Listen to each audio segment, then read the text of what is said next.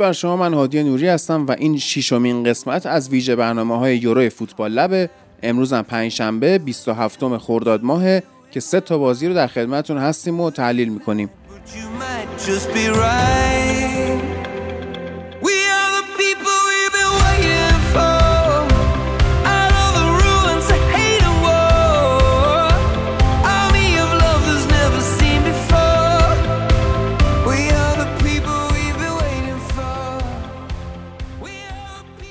خب دور دوم مسابقات مرحله گروهی یورو هم شروع شد و ایتالیا که توی گروه یک حضور داره تونست دومین برد خودش رو به دست بیاره. اولین تیمی میشه که صعود می‌کنه مرحله حذفی و بسیار هم درخشان بازی می‌کنه تیم مانچینی. یه رکورد عجیب غریبی هم دارن که حالا می‌خوایم با ایلیا صحبت کنیم در مورد این رکورده که اینا چجوری انقدر خوب کار کردن و با اینکه تیم مانچینی انقدر به حمله خوبش شناخته میشه. ولی از نظر دفاعی هم بسیار عالیه. هرچند که توی این بازیشون با سوئیس کلینی رو از دست دادن به خاطر مصونیت و تعویض اجباری شده آچربی اومد تو. اما خب کماکان بازیکنهای دیگه همون عملکرد خوبشون توی بازی اول رو تکرار کردن. بسیار خوب کار کرد براردی و همچنین لوکاتلی. این سینی هنوز اون چیزی نبوده که انتظار می‌رفته. ولی خب بالاخره اینا تونستن ببرن دیگه بازی رو. ایلیا درود بر تو. در مورد تیم مانچینی صحبت کن. درود بر تو و درود به تمام شنونده‌های فوتبال. که این قسمت رو میشنون. در مورد تیم مانچینی والا همونطور که گفتیم واقعا یک تیم بسیار خوبی رو تشکیل داده مانچینی با یک سری تاکتیک های منظم و بسیار خوب به بازیکن هایی که کاملا در خدمت تیم بازی می‌کنن و به درد اون سیستمی که مانچینی می‌خواد می‌خورن. و خب آمار فوق العاده ای رو حذف کردن 29 تا بازی نباختن 10 تا بازی دارن پشت سر همدیگه کلین شیت می‌کنن. تو این 10 تا بازی که گل نخوردن 31 گل زدن و هیچ گلی دریافت نکردن و خب اولین تیم شدن که تونستن برن به مرحله حذفی رقابت‌ها با این دوم بردشون. بازی فوق العاده کردن. حالا این نکته هم در مورد کیلینی گفتی که مصدوم شد. به جاش فرانچسکو آچبی اومد. حالا فکر کنم خود فرید بود که پیش بینی کرده بود که آقای کیلینی کل مسابقات رو بازی نمی‌کنه و وسطش باخت میده مصدوم میشه. که اتفاق پیش بینیش درست در اومد. و یک وضعیتی هم که داره که فرانچسکو آچربی رو ما باید یکم بیشتر بهش توجه کنیم کلا. بازی بدی هم نکرد از وقتی اومد وارد زمین.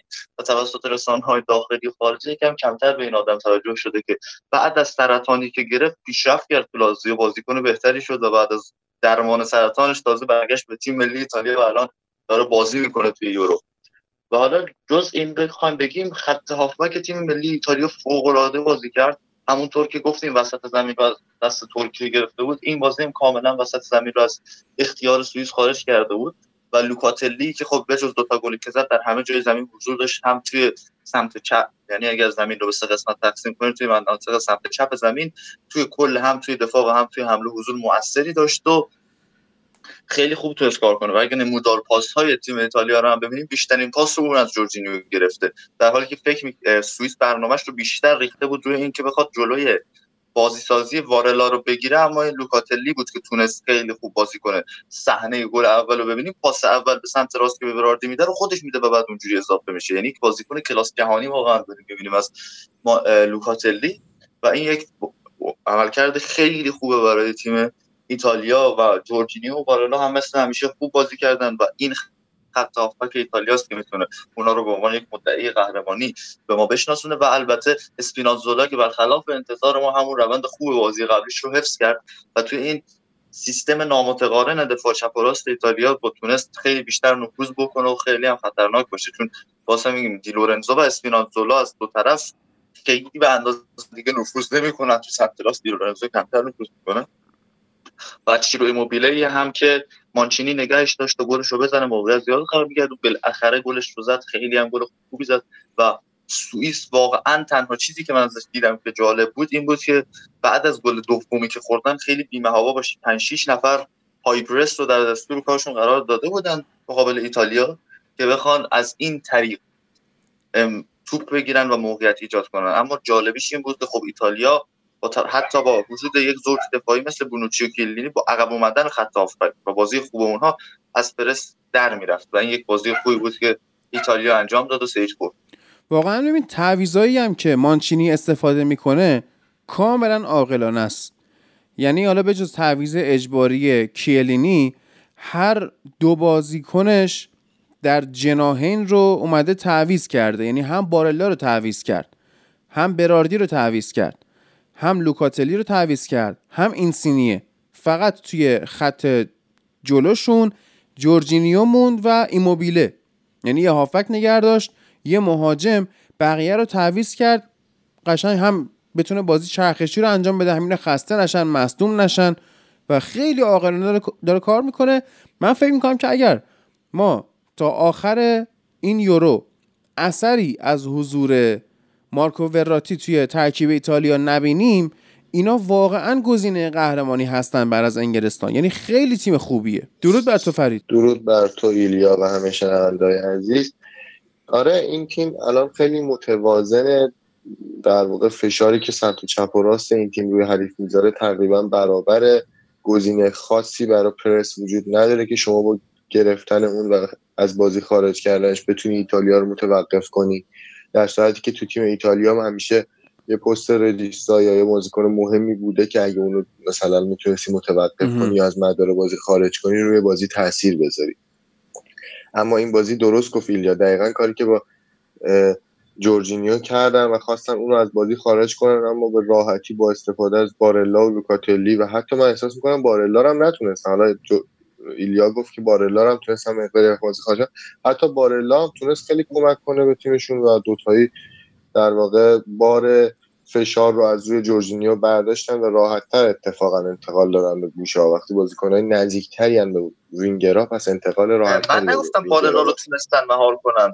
آره. من گفتم که بارلا چیزه بارلا بیشتره یعنی بیشتر اون پرسی که می‌خواستن بکنن و برنامه‌شون روی مهار کردن بارلا بود تا لوکاتلی و این وضعیت وجود داشت. نه اینکه بارلا رو تونستن مهار بکنن نه بارلا. آمار بسیار خوبی از خودش یه پاس گل داد و خیلی خوب بازی کرد توی این مسابقه. و, و اگر بخوایم آمار بارلا رو نگاه کنیم می‌بینیم که 62 تا تاش داشته که اکثر این تاچ ها موفق موفقیت آمیز بوده. پاسای زیادی رو به داخل یک سوم دفاعی حریف داده و تونسته دو تا موقعیت خلق کنه و یه پاس گل بده. یعنی بارلا از اون بازیکن‌هایی نیست که تعداد پاس زیادی بخوایم ازش تو داخل بازی ببینیم.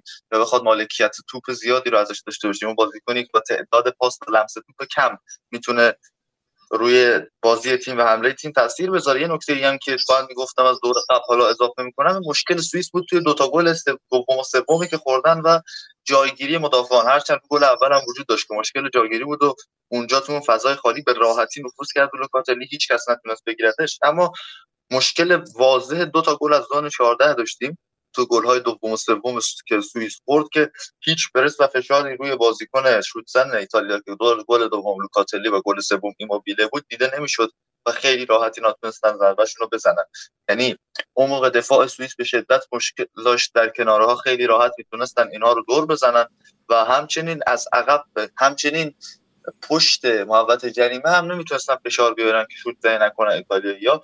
و این به نظرم بیشتر به خاطر فقر یک پست شیش خوب بود توی تیم سوئیس. یعنی یک پست شیش خوبی که بتونه جلوی حمله های ایتالیایی ها رو بگیره و نذاره اینها بتونن راحت ببین یه ضعفی هم داره ها. شما ناکن دفاع وسط های سوئیس. خب سوئیس داره سه دفاعه کار می‌کنه. خب دو تاشون رو بیایم به طور خاص نام ببریم. فابیان شار و آکانجی هم توی دورتموند هم توی نیوکاسل اینا با یک سیستم متفاوت دفاعی در طول کل فصل بازی کردن و الان اومدن در کنار هم قرار گرفتن توی یک سیستم متفاوت.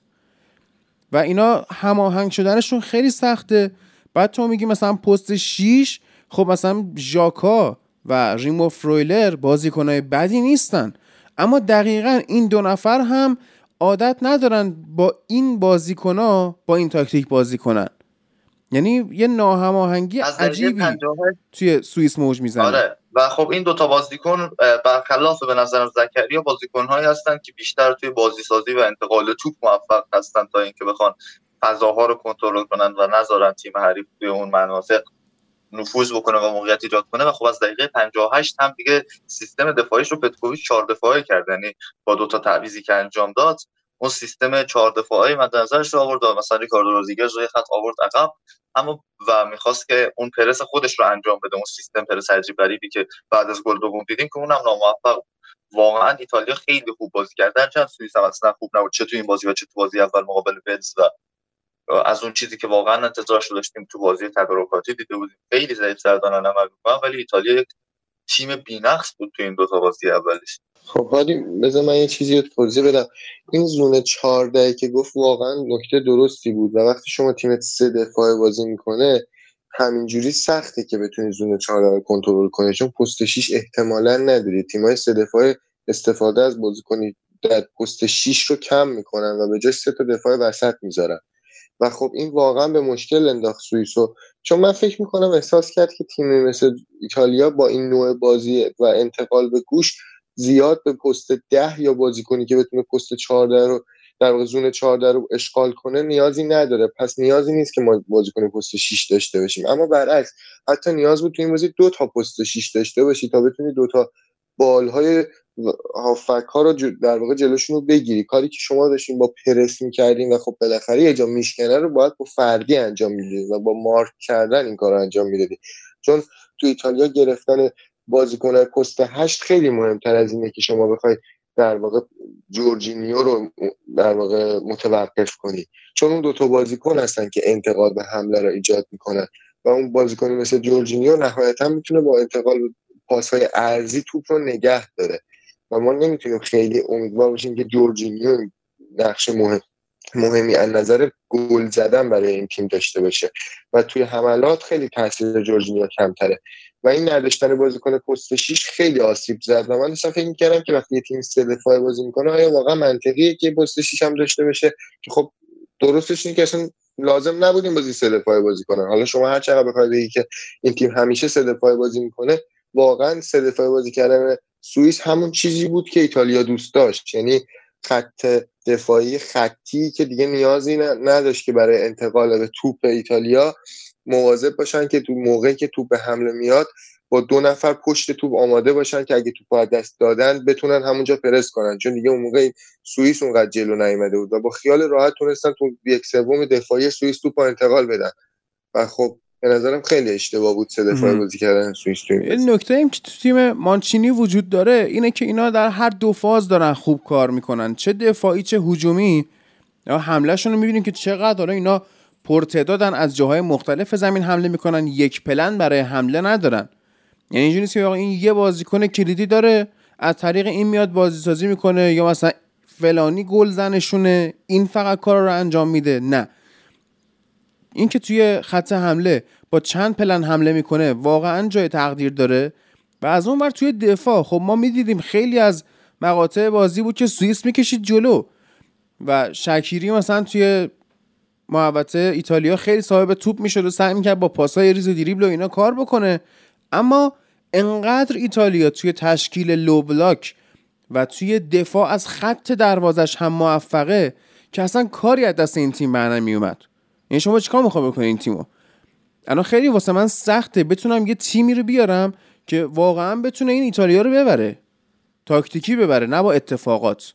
بتونه واقعا به لحاظ تاکتیکی این تیم رو باز بکنه و نه بهش اجازه گلزنی بده و نه اینکه بذاره این تیم کلینشیت بکنه. خیلی کار سختیه الان. چنین چیزی وجود نداره واقعا. الان توی جام با توجه بازیایی که تو دور اول دیدیم ولی خب باید ببینیم آیا ایتالیا هم همین روندش رو ادامه میده یا نه و ضمن اینکه خب هنوز مقابل یک تیم بزرگ ندیدیم بازی رو نمی‌بینیم. ولی خب باید ببینیم که مقابل تیم بزرگ به خطرناکتر چه اتفاقی خواهد افتاد. اما خب تیم های سوئیس و ترکیه تیم های بودن که بعد از ایتالیا شانس های اول سود بودن و الان با دلیل اون عملکرد خوب ایتالیا و عملکرد خارج از انتظار ولز دارن به عنوان تیم های بازی می‌کنن که دارن به عنوان تیم های سقوط کننده یعنی تیم هایی دارن با, با حذف دارن دست و پنجه نرم می‌کنن و کارشون سخت شد. ولز واقعا جلوی ترکیه خوب کار کرد. حالا اینکه تیم ملی ولز با داشتن بیل، رمزی، دن جیمز و غیره چه کارهایی از دستش برمیاد؟ من میسپارم به ایلیا صحبت بکنه. ولی در مورد ترکیه من واقعا بیای شماتیک اولیه رو ببینی که آقای سنال گونج خیلی علاقه داره به سیستم 4141 که به نظر من یکی از بهترین تاکتیک های فوتباله به خصوص 4141 گواردیولا دو فصل پیش یعنی اون سالی که با یک امتیاز اختلاف نسبت به لیورپول قهرمان شدن 4141 بی‌نظیری رو کار می‌کرد این آدم ولی وقتی میای به نحوه اجرای همین 4 یک 4 یک توسط تیم ملی ترکیه دقت می‌کنی می‌بینی نه واقعا اصلا اینا یه سطح ناجوری هن. اصلا نیستن شما نگا کن همین سویونجویی که خیلی اعتقاد داشتن که این مثلا دیگه نه دیگه از مگوایر بهتره و اینا به چه فضاحتی افتاده توی این جام و صحبت هم کردیم فکر کنم حالا یا توی اپیزود بود یا تو live بود که اصلا این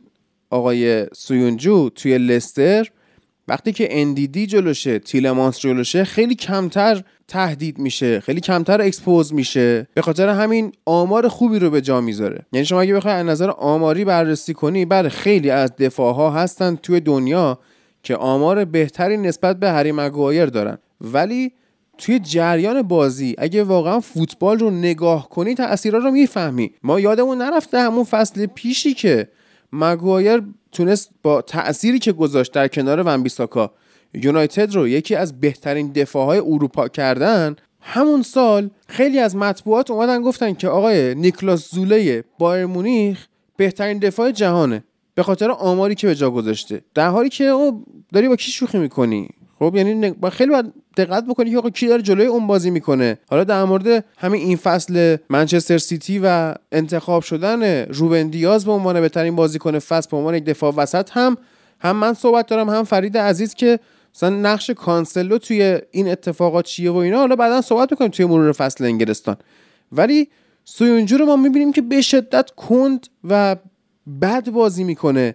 بعد میاد دقیقه 42 از آرون رمزی گلا می‌خورن. مهمترین بازیکن توی سیستم 4141 پست 6 که دفاع وسطش رو گذاشته بود اونجا تو پست غیر تخصصی بازی می‌کرد.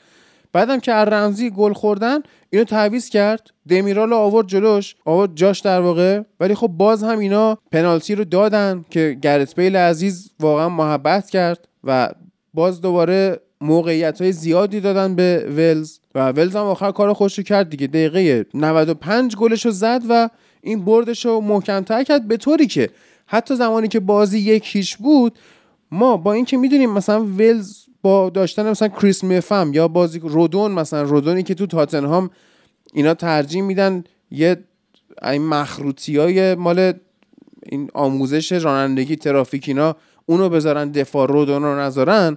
ما می‌دونیم خب وضعیت اینا چجوریه؟ در واقع ترکیه اینا رو نمی‌تونست تهدید هم بکنه. عاجز بود از موقعیت ساختن. بازی دست ولز بود راحت کارشون رو می‌کردن. آقا بده دن جیمز بده نوان فلانی. داشتن تو خط حمله انگار یه بازی تمرینی با خودشون می‌کردن که با ضعف نداشتن یک مهاجم نوک کلات جهانی تعداد گل بیشتری به ولز به ترکیه نزدن. یعنی اینقدر وضعیت ترکیه ناجوره. حالا ایلیا صحبت کن. آقا انقدر وضعیت ترکیه در اون حتیمی ناجور نیست مثلا مشکل بزرگی که دارن فقط فقط سرعت انتقال توپشونه. یعنی مخصوصا ولزی که با تعداد نفرات بالا خیلی وقتا حمله می‌کنه و توی خط دفاع خیلی کم تعداده. کاری که سوئیس می‌کرد و موقعیت هایی که سوئیس مقابل ولز می‌بینن ایجاد کنی مثلا حرکات پا به توپ شکیری و امبولو و اینا رو می‌بینی می‌بینی خب اینا با پا به توپ حرکت کردنشون اولا از این فاصله یا بین خطوط استفاده می‌کنن. از این فضاهای مثلا سی کیلومتری که ایجاد شده استفاده می‌کنن و برای خودشون یک موقعیت درست می‌کنن. اما توی تیم ترکیه به دلیل هافبک هایی که تو تیم هست مثل کارامان مثل هاکان چالهانوغلو مثل طوفان و اینا که بازیکن های واقعا خیلی پرسرعتی نیستن اینا واقعا نمی‌تونن با سرعت انتقال توپ بدن. مثل خود براکی الماس که توی خط حمله بازی می‌کنه و گفتم توی بازی ایتالیا پا توپ حرکت کردن و حرکات ارزی این بازیکن یکی از پلن های سنون گونش برای حمله کردن. ولی خب اینا اصلا سرعت بالایی ندارن. یعنی خود ولز هم فضا و اینها رو می‌داد اما نتونست حرکت هر چند که هافبک های دفاعی ولز توی این بازی خوب عمل کردن. یعنی جو آلن بسیار بازی خوبی رو از خودش به نمایش گذاشت. برخلاف بازی اول مقابل تیم سوئیس که خب ما می‌دونیم جو آلن اون سن و سال عجیبی که داره و وضعیتش نمی‌تونه اونقدر خوب بازی کنه و جو مورل. این دو تا بازیکن خوب بازی کردن و اما از همه بهتر توی این بازی برای ولز که تونست چهارمین امتیاز رو هم بیاره. تقریبا ولز سودش قطعی شده به نظر من. این آرون رمزی بود که همه جا بود. یعنی شما یک چیز بهترین جز هیتمن اگر بخوای نها کنی یه اتفاقی افتاده که همه جا بودنش رو با این دوتا فکت میشه مشخص کرد که حالا به جز گلی که زد و فوق بود یه تیکه تکل بی‌نظیری زد جلوی دروازه و نذاشت ترکیه گل بزنه. هم نه تا لمس توپ داشته تو محوطه جریمه حریف و هفت تا توپ گیری داشته در یک سوم دفاعی خود تیم ولز که این فوق است برای یک بازیکن. همین به نظرم کلید بردشون توی سیستم 4 2 3 1 این بود که آرون رمزی رو به عنوان بازیکن آزاد گفته بود و در همه جای زمین حضور داشت و گفته و بیشتر می‌تونه در همه جای زمین بره بیاد, بیاد بره جلو بیاد عقب و یک پست آزادی بهش داده بود و همین خیلی کمکشون کرد که آرون رمزی بتونه اینجوری بازی کنه. گرت بیل هم با وجود پنالتی که خراب کرد دو تا پاس گل خیلی خوب داد و پنالتی هم خودش گرفت. واقعا یکی از بازی خیلی خوبش رو دیدیم تو تیم ملی ولز و واقعا تیم خوبی بود ولز توی این دیدار و 4 2 3 1 که بازی کردن فکر کنم دیگه بهش برسه و دیگه از این سیستم کوتاه نیاد. هرچند که به نظر مرسه با توجه به چیزایی که دیدیم ازش اگه دیگه گل بخورن یا عقب بیفتن ممکنه این سیستمش هم تغییر بده از این کاری که برندان راجرز می‌کنه. ولی ولز خیلی خوب بازی کرد. هر چقدر که ترکیه ناامید کننده بود و می‌تونست یعنی ولز با وجود اینکه خوب بازی کرد ابزار و اون تواناییشو نداره که به ترکیه موقعیت نده. مثلا فرصت و اختیار تیم حریف نذاره که بتونن اینا گل بزنن و موقعیت ایجاد کنن. ولی اونقدر این ترکیه ضعیف بود و نتونست تهدید کنه که ولز هم از این فرصت استفاده کرد. حالا می‌تونیم بعد از صحبت های حریف هفته آخر رو پیش بینی بکنیم و اینکه بگیم چطوری اوضاع پیش میاد بعد از صحبت های حریف فرید. درسته. فرید عزیز. آره. حریف عزیز. خب. گرت بیل خودش توضیح داده بنده خدا. چهار پنج سال پیش هم تو پرچمش نوشته بود که اول براش ولز مهمه بعد گلف بعد مادرید و ما اینو دیگه امروز کاملا دیروز در واقع متوجه شدیم. چهار پنج سال؟ که این آدم می... آره تو یورو قبلی این عکس اومد. بعد دیگه اثبات کرده به همه که براش ولز خیلی مهمتر از تیمشه. و توی ولز فوق العاده داره بازی می‌کنه نسبت به بیلی که می‌شناسیم. یعنی الان این بیل نسبت به بیلی که ما می‌بینیم خیلی خوبه. و بازی که انجام میده بازی کنی که تو سن سی سی و یک سالگی داره کل زمین رو از نظر طولی میدوه برای تیمش تلاش می‌کنه دفاع توپ می‌گیره انتقال میده به حمله. لازم باشه توپ رو نگه میداره. 60 متر 70 متر میدوه توپ رو دست نمیده. اتفاقاتی که توی سه چهار سال اخیر هیچ وقت تو رئال ندیدیم همچین کاری بکنه. و این بازیکنهای ولز واقعا از نظر تیمی توی کشورشون خوب بازی می‌کنه آرون رمزی هم حتی دیگه این آمار رو توی یوونتوس نداره و واقعا وقتی می‌رسن به تیم ملی انگار با یه انگیزه بیشتری بازی می‌کنن.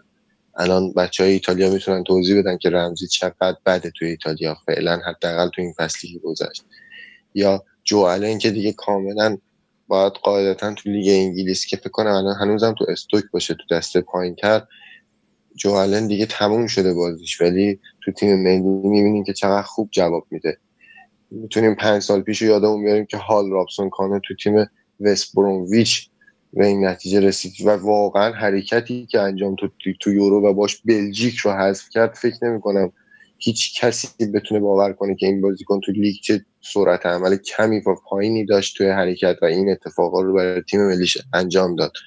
و حتی دنی واردی که دروازه‌بان سوم لیورپول خیلی جزء چهار چهار پنج دروازه‌بان خوب یورو تو تا الان باشه حداقل رو سیوایی که انجام داده درست گل خورده ولی تعداد سیوای خوب و اشتباهی نداشته و واقعا اگر ما فاکتور بگیریم از اینکه ولز پنج سال پیش تو چهارتا بوده ولز به عنوان اینکه ولز واقعا داره خوب بازی می‌کنه. در مورد هفته آخر هم خب الان گروه وضعیت جالبی رو داره. که خب ایتالیا و ولز سود کردن. ایتالیا سودش قطعی شده و ولز احتمالا سود می‌کنه. یعنی احتمال بالای 90 درصد. سودش چه با تیم دوم چه یکی از بهترین تیم‌های سوم. ترجیح من اینه که هر اتفاقی توی بازی ایتالیا و ولز میفته بازی سوئیس و ترکیه مساوی بشه که خب هر دو تیم در این شرایط هست میشن و تیم سوم گروه دو امتیاز خواهد داشت که با بردن مجارستان توسط آلمان یکی از تو نگران تیم خودتونی. چی؟ تو نگران آلمانی. حالا من نگران آلمان هستم پیش بینی میگم از اون نظر. ولی به هر حال من میگم اگر اون بازی مساوی بشه تیم سوم این گروه دو امتیاز داره و چهار تا تیم سومی که قرار صعود کنن یکیشون میپره دیگه. یعنی سوئیس واقعا صعود نخواهد کرد با مساوی کردنش. و اگر بخوای مجارستان ببری احتمالا صعود می‌کنه. و این اتفاق میفته من امیدوارم که واقعا آلمان تو گروهش دوم شه دیگه ها می‌خورم به انگلیس. آفرین. بله. آه. آفرین. آفرین. آفرین. آره. بله. آره. یادم دور افتادم که الجزایر و اسلوونی اسلوونی بود و آمریکا بود و اینا بعد از اون بعد انگلیس اول شد و اینا. انگلیس دوم شد به زور اینا بعد اومد و نه نمی‌خواد یاد دوره های قبلی بیفتی. آره. آره. به هر حال. ولی اوضاع اینجوریه. اما به نظرم سوئیس می‌بره این بازی رو. هر چند که سال چهار پنج سال قبل رو یادمونه که چک یک امتیاز داشت و می‌تونست با پیروزی به مرحله بعد بره و چهار امتیازی بشه. اما ترکیه به خاطر تفاضل گل پایینتر نسبت به بقیه تیم سوم نتونه صعود کنه. حالا این دوره ممکنه اتفاق بیفته ولی خب شانسشون خیلی پایینه. یعنی منفی پنج تفاضلشون و اگه بخوان ببرن سوئیس رو با این وضعیتی که دارن نمی‌تونن با اختلاف خوبی ببرن و صعود کنن ترکیه تقریبا هست شده است و فکر کنم بازی برنده داشته باشه بازی سوئیس و ترکیه که نظر اون اتفاقی که من کنم رخ بده و ایتالیا با بردن ولز با عنوان تیم اول و نه امتیازی صعود می‌کنه. یعنی تاریخ رقابت ها رو بررسی کنی اتحاد جماهیر شوروی یه بار قهرمان شده سه تا نایب قهرمان ولی انگلیس نشده. ولی ما امسال تاریخ رو تغییر میدیم. یعنی فرو پاشیده اون کشور قهرمانیاشو داره. فرید عزیز نظر در مورد ادامه این گروه چی میشه؟ من فکر می‌کنم که بازی آخر ایتالیا با ولد نمی‌بره یعنی مساوی میشه و بخاطر دلیلش هم ضعف ایتالیا نیست. احتمالا با تمام تیم اصلیش بازی نکنه و احتمالا مثلا باستونی بازی کنه یا تو هافکا بتونه به بازیکنهای جدید استفاده کنه تا لوکاتولیو اینا رو نگه داره برای مرحله بعد. ولی خب نمیبازه دیگه با مساوی اول گروه هم میمونه و اینکه یه چی دیگه هم اضافه کنم که توی این گروه فکر می‌کنم که حالا همون رودون یا این بازیکنایی که سطح پایینی دارن تو لیگ نسبت به اینکه تو ولز بودن خوب اما فکر می‌کنم این دفاع ولز بتونه باعث شه که حتی تو یک هشتم هم بتونن یه شانسی برای حضور تو یک چهارم براشون قائل باشیم و خب ترکیه هم که فکر نمی کنم بتونه سوئیس متوقف کنه. سوئیس هم با یه برد می‌تونه چهار امتیازی بشه و احتمالا به عنوان تیم سوم بعد ولزی که اون موقع با پیش من پنج امتیاز داره میاد بالا. خب. یه بازی دیگه هم برگزار شد که فنلاند یه گل می‌زنه به روسیه اما گلش رو وی ای آر رد می‌کنه. این تصمیمات واقعا بحث برانگیز وی ای آر توی این یورو جالب شده و در نهایت هم روسیه بازی رو برد.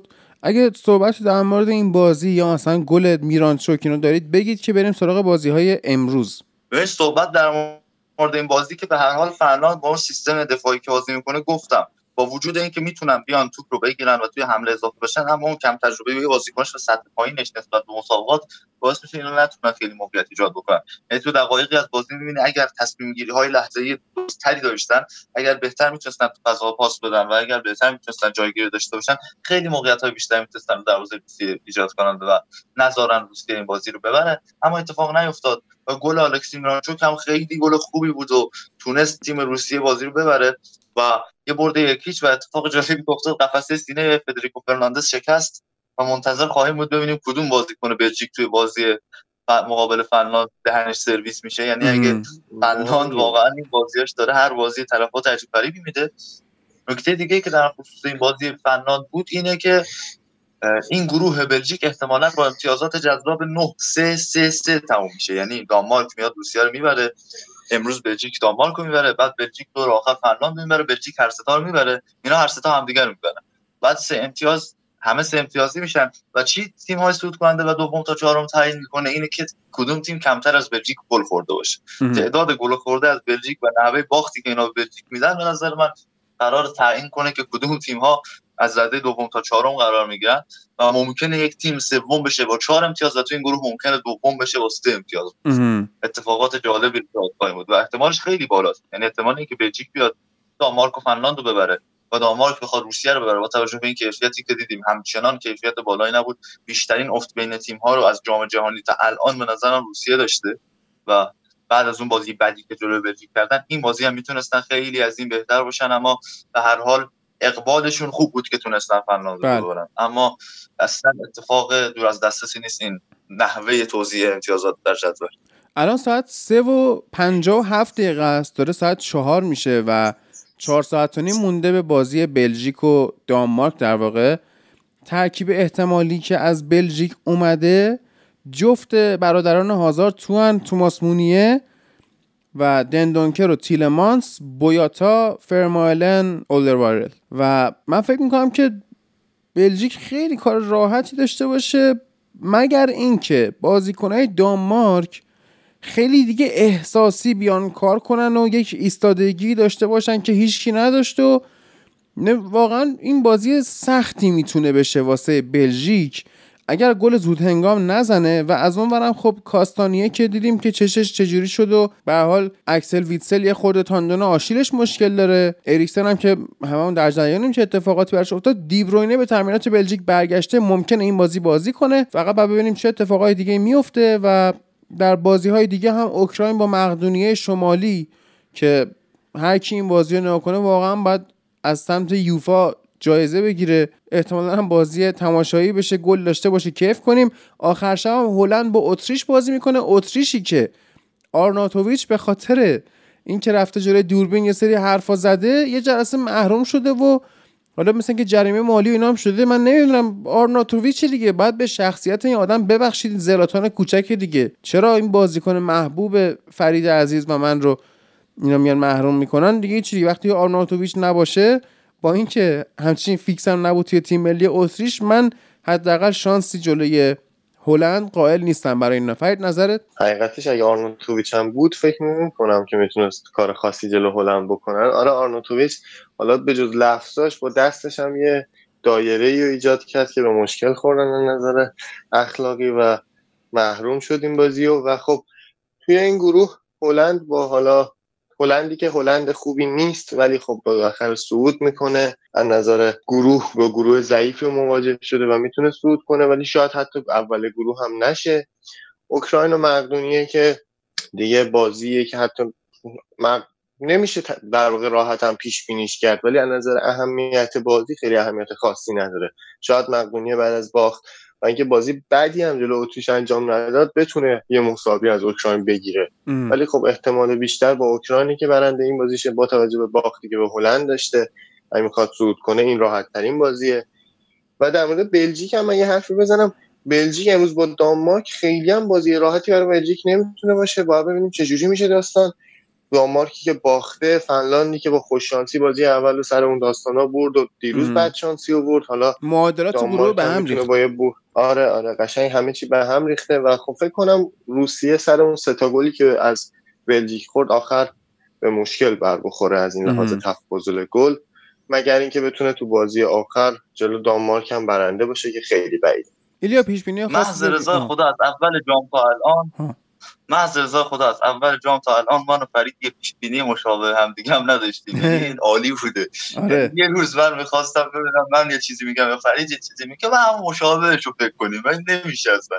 نمی‌دونم چی داره پیش میاد ولی هیچ اتفاقی. یعنی مثلا من بگم فرانسه و مقدونیه شمالی فرانسه مقدونیه شمالی رو می‌بره فرید نه فرید میاد دیگه مقدونیه شمالی کار راحتی برای فرانسه نداره و این بازی بسیار بازی سختی خواهد بود. حالا اگه آلمان بود یه چیزی ولی بعد فرانسه رو پیش بینی نکردم. من گفتم مثلا 100 درصد برنده بازی نیست بازی مقدونیه رو دیدم بازی با اتریش شد. بعد یه نکته دیگه اینه که بازی های امروز به لحاظ اهمیت و کیفیت حرف آخر رو توی تاریخ فوتبال می‌زنن در مقابل بازی فردا شب انگلستان و اسکاتلند دربی بریتانیا که من به شخص به همراه فرید عزیز و امین عزیز و چند تا دیگه از رفیقامون می‌خوایم بریم کجا؟ می‌خوایم بریم کافه بشینیم فوتبال رو نگا کنیم و واقعا اینو از صمیم قلب امیدوارم که گل داشته باشه. کیف کنیم. 16 آذر پلاک بفرمایید. 16 آذر پلاک 52 کافه پنجره. page ش رو می‌ذارم توی توضیحات اپیزود توی اینستاگرام توی caption پست این اپیزود من tag ش می‌کنم. اگر می‌خواید بیاد حتما زنگ بزنید رزرو کنید و بگید که دوست دارید کجا بشینید نزدیک چیز باشید پرده باشید یا همون تلویزیون یا پروژکتور یا هر چی می‌خواید اسمشو بذارید. و این که از نظر تهویه هم خیالتون راحت باشه دیگه. بسیار هم جای خوبیه و امید خودمونم که اونجا هست. می‌تونیم بشین کلی بحث کارشناسی کنیم. یا احمد دارن لیورپولیه که پسر خوبیه احمد. و در کل منتظریم که اونجا ببینیمتون مین ایونت یوروی امسال تا این لحظه بازی انگلیس و اسکاتلند خواهد بود. پیرنهای تیم ملی انگلیس رو میپوشیم و میریم به جنگ این اسکاتلندیایی که همش از زندگی فریدوم می‌خوان ولی نقش رو میدن یه استرالیایی به اسم مل بازی کنه. با این خبرهای هیجان انگیز وقتش ازتون خدافزی کنیم.